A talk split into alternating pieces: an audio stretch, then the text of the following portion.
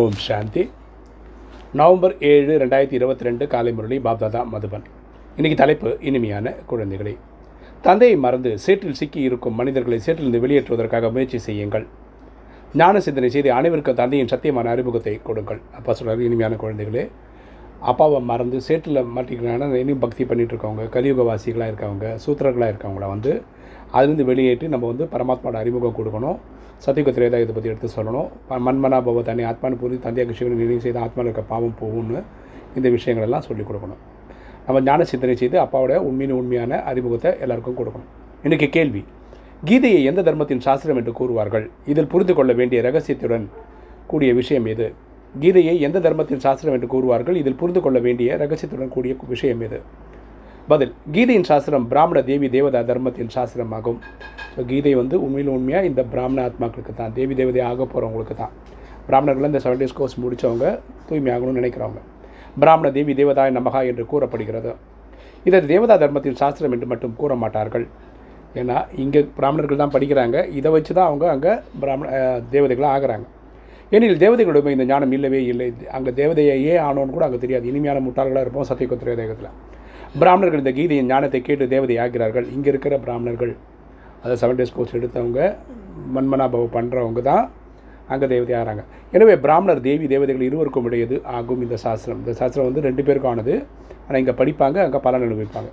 இது ஒன்றும் இந்து தர்மத்தின் சாஸ்திரம் என்று கூறப்படுவதில்லை. சனாதன தர்மம் மறையும் போது தான் அவங்க தன்னை ஹிந்துன்னு சொல்லிக்கிறாங்க. ஆனால் ஹிந்து தர்மத்துக்கான சாஸ்திரம் இந்த இது கிடையாது. இது நன்றாக புரிந்து கொள்ள வேண்டிய விஷயங்களாகும். கீதை ஞானத்தை சுயம் நிராகா சிவபா உங்களுக்கு கூறிக்கொண்டிருக்கிறார் கிருஷ்ணர் அல்ல. நமக்கு நாலேஜ் கொடுக்குறது ஆத்மாக்களின் தந்தை பரமாத்மா அவருடைய இயற்பெண் சிவன். உலகம் அவர் அல்லா ஜஹோ காடுன்னு சொல்லுது. ஆனால் அது வந்து ஸ்ரீகிருஷ்ணர் சொல்லலை. இன்றைக்கி தாரணை. ஃபஸ்ட்டு பாயிண்ட் ஞான மரணம் செய்து மனிதர்களை சேற்றிருந்து வெளியேற்ற வேண்டும். நம்ம இந்த ஞான பாயிண்ட்ஸை வந்து இது பண்ணணும் ஞானம் மன்னனம் பண்ணணும் அது ரிவைஸ் பண்ணணும். அதன்படி இந்த விஷயங்களை எல்லா ஆத்மாக்களுக்கும் எடுத்து சொல்லணும். யார் கும்பகாரனின் உறக்கத்தில் உறங்கி உள்ளார்களோ அவர்களை எழுப்ப வேண்டும். இன்றைக்கும் பக்தி செய்துட்டு இருக்கவங்க இன்றைக்கும் கலியுகவாசிகளாக இருக்கவங்க இன்றைக்கும் சூத்திரனாக இருக்கவங்களுக்கு வெளிச்சம் கொடுக்கணும். ரெண்டு சூட்சமமான அல்லது ஸ்தூல தேகதாரிகளிடம் புத்தி யோகத்தை நீக்கி ஒரு நிராகர தந்தை நினைவில் செய்ய வேண்டும். கலியுகவாசிகள் மேலே இருக்கிற பார்வையை மாற்றி நம்ம என்ன பண்ணணும்? பரமாத்மா மேலே பார்வையை வைக்கணும். அனைவரின் புத்தி யோகத்தை ஒரு தந்திரை இணையம் மறு செய்ய வேண்டும். நம்முடைய வேலையை பரமாத்மா நினைக்க வைக்கிறது தான் வரதானம். உண்மையான வைஷ்ணவராகி தூய்மையின் உயர்ந்த மனநிலையை அனுபவம் செய்யக்கூடிய சம்பூர்ண தூய்மையானவர் ஆகுக. உண்மையான வைஷ்ணவராகி தூய்மையின் உயர்ந்த மனநிலையை அனுபவம் செய்யக்கூடிய சம்பூர்ண தூய்மையானவர் ஆகுக. விளக்கம் பார்க்கலாம்.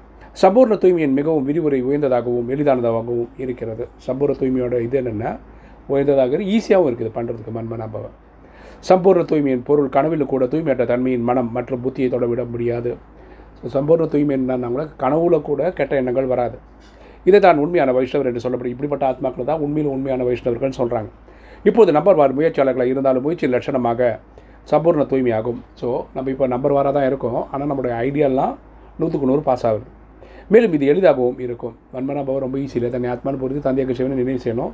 உட்கார்ந்த இடத்துலேருந்து நினைவு பண்ணால் போதும். ஏனெனில் அசம்பாவத்தையும் சம்பவமாக செய்யக்கூடிய சர்வசக்திவான் பாபா துணைவராக இருக்கின்றார். ஏன் ரொம்ப ஈஸினா நடக்காததை கூட நடத்தி காட்டக்கூடிய இறைவன் நம்ம கூடயே இருக்கிறார். இன்னைக்கு ஸ்லோகன் யார் பிடிவாதமாகவும் கடின முயற்சி செய்வதற்கு பதிலாக இனிமையாக முயற்சி செய்கிறார்களோ அவர்கள் தான் சகஜ யோகி ஆவார்கள். யார் பிடிவாதமாகவும் கடின முயற்சி செய்வதற்கு பதிலாக இனிமையாக முயற்சி செய்கிறார்களோ அவர்கள் தான் உண்மையான சகஜ யோகி ஆவார்கள். யார் சகஜ யோகினா அசால்ட்டாக பண்ணுறாங்கன்னா எந்த ஒரு பிடிவாதமும் இல்லாமல் ரொம்ப ஸ்ட்ரெயின் பண்ணிக்காமல் ஆத்மாவின் தந்தையை நினைவு செய்கிறாங்களோ அவங்கள தான் சகஜ யோகின்னு சொல்லலாம்னு அப்பா சொல்கிறார் ஓம் சாந்தி.